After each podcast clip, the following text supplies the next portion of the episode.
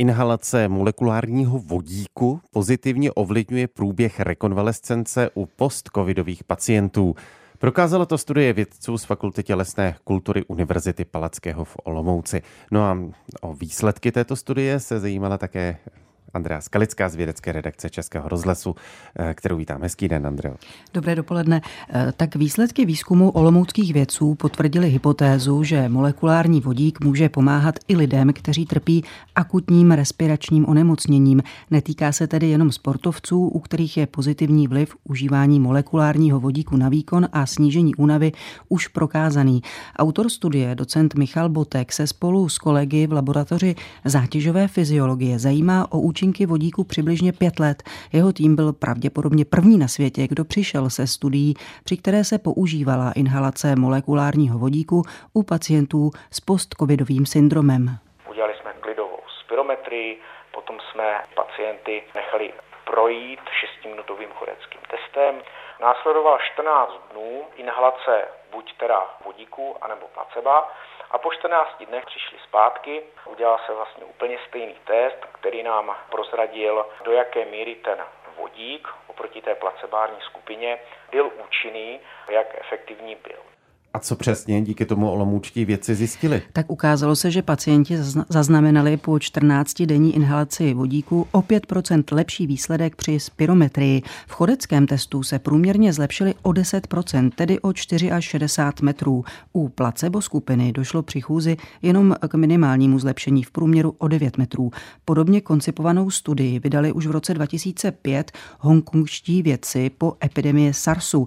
Zatímco tehdy museli účastníci studie podstoupit šest týdnů velmi dobře kontrolovaného kondičního tréninku, teď stačila pouhá dvoutýdenní inhalace vodíku, připomíná docent Michal Botek z Fakulty tělesné kultury Univerzity Palackého v Olomouci. Dosáhli velmi podobných výsledků jako my. Zhruba 77 metrů zlepšení jsme měli 64. Vidíme, že ten molekulární vodík skutečně díky těm svým unikátním vlastnostem může velmi pozitivně působit i na rekonvalescenci nebo revitalizaci lidí s tím postcovidovým syndromem akutním. První zprávy o pozitivních účincích molekulárního vodíku byly publikovány už v roce 1975, pak se na něj ale trochu zapomnělo. V roce 2007 byla zveřejněna přelomová studie japonských vědců, kteří zjistili, že má unikátní selektivní antioxidační účinky a to spustilo lavinu dalších studií. Dnes se s jistotou ví, že má také účinky protizánětlivé, ale i únavu snižující vlastnosti. Jenom připomenu, že vědci hledali také negativní efekty inhalace molekulárního vodíku, zatím ale žádné nenašli. A využívá se terapie pomocí molekulárního vodíku už v léčebné praxi? Tak ve větších dávkách se molekulární vodík využíval například v Číně u lidí, kteří měli horší průběh COVID-19 a byli hospitalizováni v nemocnici. U nás se zatím vodíková terapie bere jako alternativní procedura. S molekulárním vodíkem se tak můžou například setkat klienti v lázních při některých wellness pobytech otázkou, kdy se molekulární vodík rozšíří jako řekněme experimentální terapeutický plyn, například do lázní, kde se soustředují na lidi s tím postcovidovým syndromem protože se domnívám, že tato studie zcela jednoznačně prokázala, že ty efekty jsou pozitivní. Upozorňuje docent Michal Botek, který by se v budoucnu rád zabýval také tím, nakolik má tato terapie také dlouhodobý efekt. Řekli jsme, že molekulární vodík využívají sportovci, mimo jiné. Kdy je pro ně přínosný? Eh, jeho pozitivní účinky zjistili věci z Univerzity Palackého v Olomouci například při vytrvalostně silovém zatížení, dále při dlouhodobějším vytrvalostním výkonu, například při běhu do kopce anebo při opakovaných sprintech. Ukázalo se také, že efekt je zřetelnější ve chvíli, kdy máte jako sportovec nižší výkonnost. Po případě máte výpadek v tréninku a vracíte se zpátky do standardního tréninku, znamená ten organismus potřebuje pomoc. V momentu, kdy jste na velmi dobré tréninkové úrovni, tam ten efekt ergogenní, to znamená výkon zvyšující, může být menší, ale ten největší efekt my spatřujeme právě v nějakém systematickém užívání důvodu urychlení regenerace. Výhody molekulárního vodíku využívá v současnosti podle věce Michala Bodka z Univerzity Palackého Skalického v Olomouci čím dál více českých sportovců. Připomněla Andrea Skalická z vědecké redakce. Díky. Naslyšenou pěkný den. Věda plus.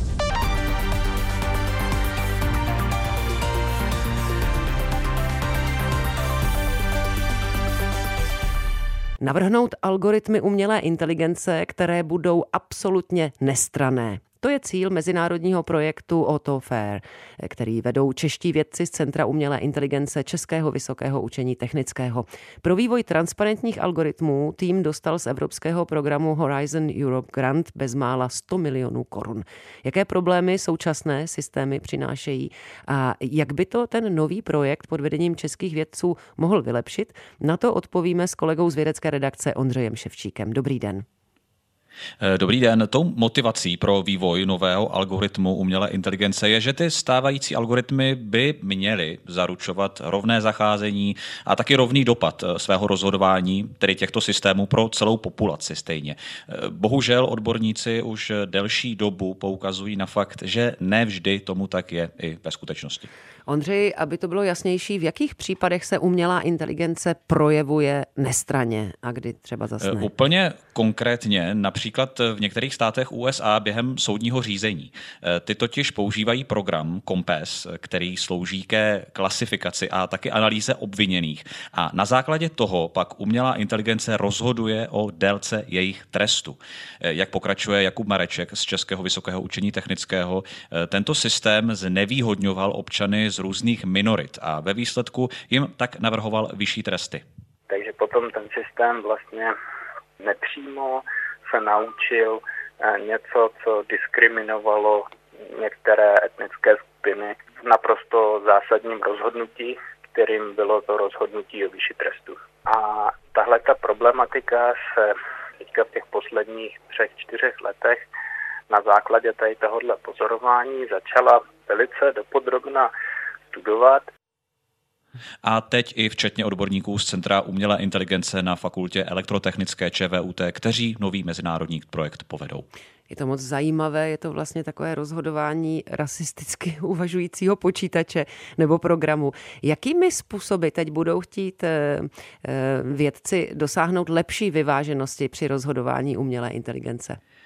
Oni na to chtějí jít hned několika postupy. Na začátku budou samozřejmě vyhodnocovat, nakolik jsou stávající algoritmy skutečně spravedlivé, protože eh, to využití umělé inteligence není jen v tom zmíněném případu amerického soudnictví, ale využívají je třeba banky při posuzování žádostí o půjčky nebo hypotéky, nebo i personální firmy, kdy umělá inteligence z životopisů vybírá toho nejvhodnějšího zaměstnance pro danou pozici. A zrovna tam se ukazuje, že některé systémy přiřazují ukazují minusové body kandidátům, eh, kteří nějakým způsobem vybočují, ať už místem svého bydliště, nebo jsou třeba z nějaké minoritní skupiny. Pokračuje opět vedoucí celého projektu Jakub Mareček. Takže tohle je jedna část, kde vlastně pro stávající systém umělé inteligence se snažíme vyhodnotit, zda jsou takto rovné nebo zda to jejich chování je žádoucí. A ta druhá část je nové metody, pro učení systému umělé inteligence, které explicitně uvažují tady ta omezení na rovnost eh, v tom procesu toho učení. Eh, což znamená přepsání algoritmů tak, aby záruky o spravedlivých systémech založených na hlubokých neuronových sítích byly co nejvyšší. Ondřej, jedním z možných řešení bude asi úprava dat, ze kterých se umělá inteligence učí. Eh, pomohlo by i toto, aby byly sítě více vyvážené nebo eh, více nestrané? Ano, určitě. Vyváženost nebo možná i lépe reprezentativnost těch dat je tady naprosto zásadní. Před časem to ukázal například eh, problém v počítačovém vidění, kdy systém pro rozpoznávání obličejů pro odemykání mobilů fungovaly spolehlivě u řady lidí jen pro muže bílé pleti a úspěšnost pro etnické menšiny byla ještě donedávna o dost nižší. Eh, náprava je tedy možná dosazením většího množství dat a nebo chybějící data matematicky dopočítat, anebo jim dát taky taky různou váhu. Eh, podle Jakuba Marečka je ale nejlepší celková úprava algoritmu umělé inteligence, aby co nejvíce odrážely skutečnou realitu, jako jsou třeba poměry žen a mužů v populaci. A tohle to je zase v řadě právních systémů zakotveno jako zákonný požadavek na systémy umělé inteligence, ale vlastně zatím není nějak dohloubky rozpracováno, jak takovýhle zákonný požadavek implementovat.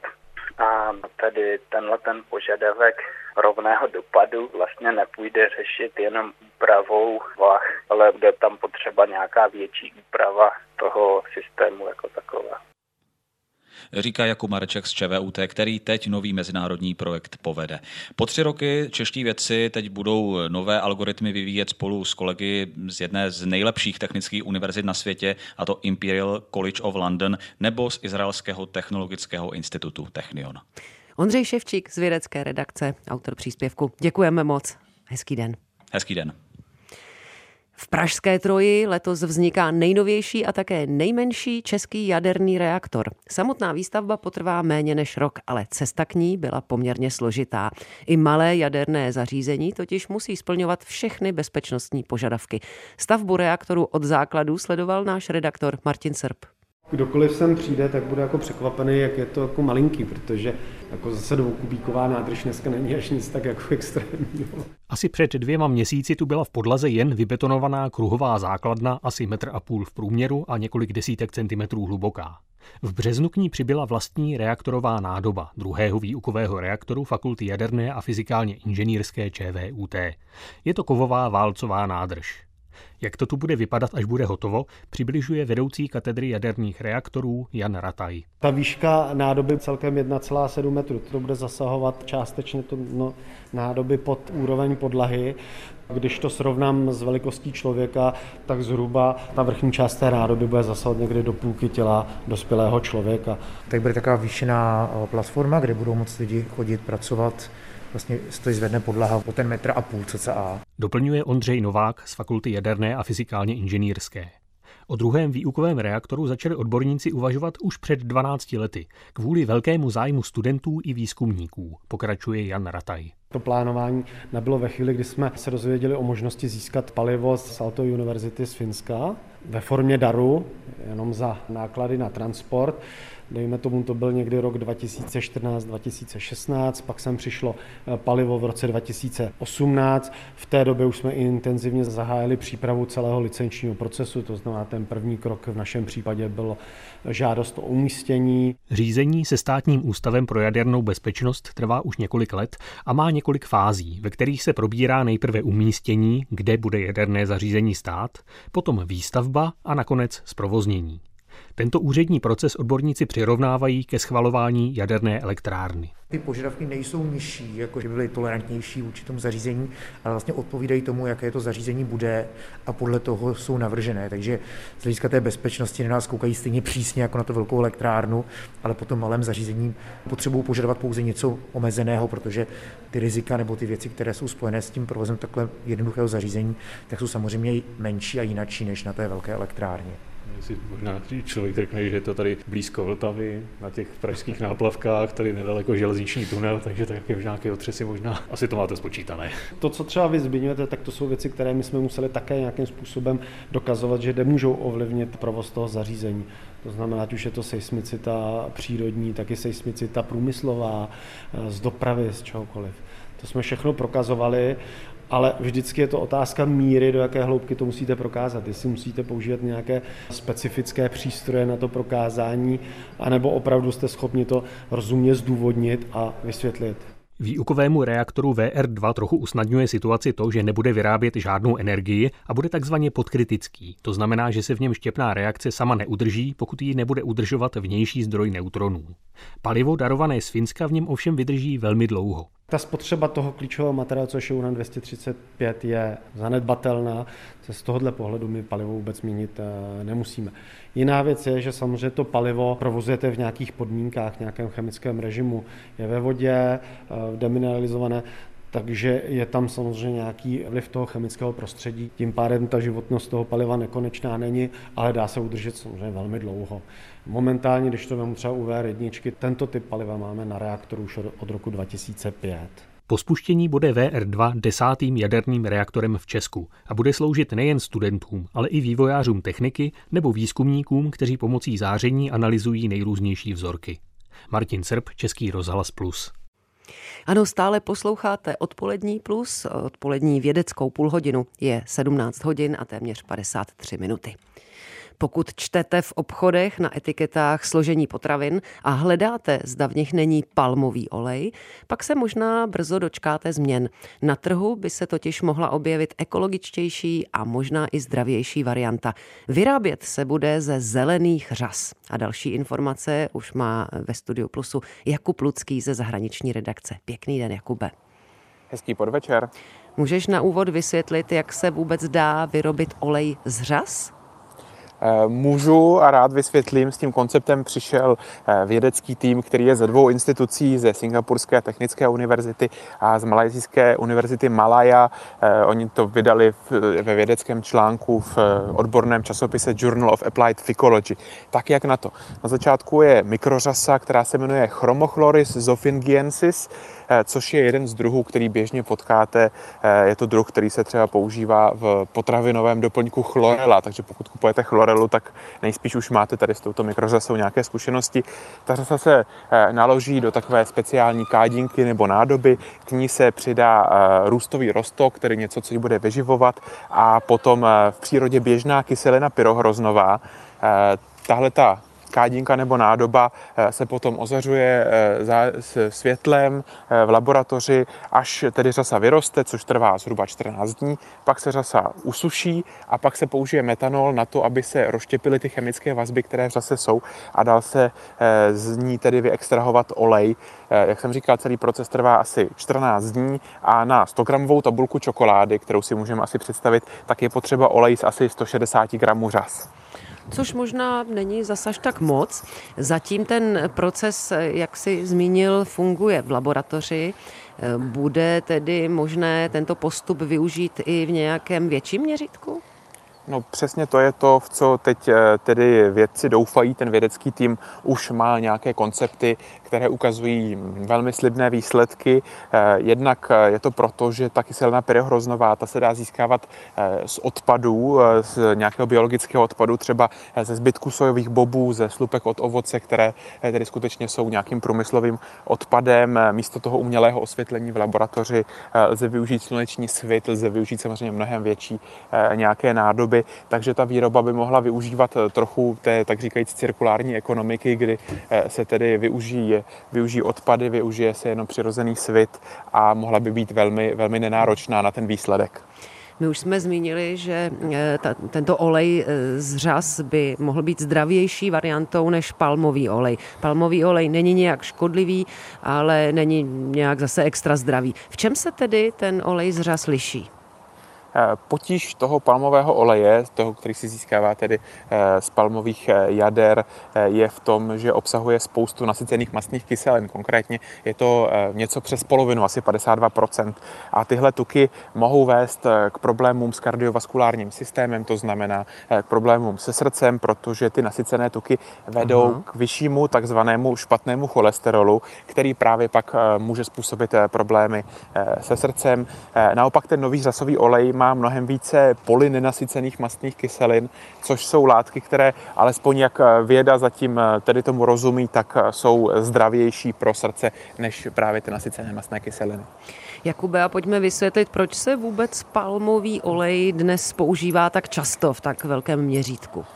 Eh, těch faktorů je víc. Jeden dost zásadní, takový praktický, je eh, jeho teplota tání. On začíná být eh, tekutý až od 35 stupňů Celzia, tedy nad pokojovou teplotou. To znamená, že se dobře využívá v různých polevách, čokoládových třeba, protože ještě je takový polotekutý, drží tvar i při běžné pokojové teplotě, což se dost hodí. Zároveň dlouho vydrží, nekazí se, nemá téměř žádnou chuť a vůni, takže se dá velmi dobře využít jak tedy eh, v potravinářství, protože se dá přihledat víceméně do eh, čehokoliv, tak i třeba v drogérii. Často se používá třeba v nějakých balzámech narty, kde není žádoucí mít nějakou výraznou chuť a je k tomu všemu relativně levný. No a většinu těch vlastností by právě ten olej z mořských řas měl snad eh, nahradit a tudíž být funkční náhražkou. Hmm. U palmového oleje se řeší, a to je asi eh, nejzávažnější předmět kritiky, eh, problémy s plantážemi. Eh, jak je to u řasového oleje? Tenhle problém odpadá, protože mořských řas je všude spousta, nebo jak je to? No, je to tak, samozřejmě ten prostor nějaký na tu produkci potřeba eh, bude, budou potřeba nějaké tanky, ve kterých ty řasy budou růst, ale není potřeba nějaká třeba orná půda, dali by se teoreticky ty tanky umístit třeba na střechu eh, nějaké budovy, takže v tom eh, se samozřejmě ušetří. U toho palmového oleje je potřeba vysazovat plantáže těch palem, tak jak si je představíme, prostě nekonečný lán. A eh, právě tady tyto plantáže se docela významně podílely v 90. letech a na začátku tisíciletí na odlesňování, asi 8%. A často to odlesňování bylo, bylo různé pololegální, ilegální, vypalovaly se tedy eh, ty pralesy, což způsobilo nejen tedy problémy s emisemi, s kouřem v těch regionech, ale taky to ohrožuje zvířata, ať už můžeme zmínit orangutany, tygry, kteří žijí žijí tady v těch pralesích a na těch palmových plantážích navíc, když už se vysadí, tak nic neroste, protože je to monokultura, jsou to eh, jenom tedy ty eh, palmy a nic dalšího. Řada firm proto začala v posledních letech, zvlášť se o tom začalo mluvit, tak eh, palmový olej omezovat co musíme tedy přičíst eh, palmovému oleji k dobru je jednak efektivita, na rozdíl od jiných olejů zatím vyráběných, tak eh, eh, se z jednoho stromu daří vyrobit mnohem víc než z ekvivalentu, jako je třeba soja a podobně. No a stromy jsou poměrně odolné, takže není potřeba používat příliš mnoho nějakých herbicidů nebo pesticidů a podobných látek. Tak tolik Jakub Lucký ze zahraniční redakce, který v odpoledním plusu mluvil o variantě nebo o alternativě eh, k palmovému oleji, eh, o oleji, který se bude snad v budoucnu vyrábět z mořských řas. Děkujeme za to a pěkný den. Naslyšenou. Naslyšenou.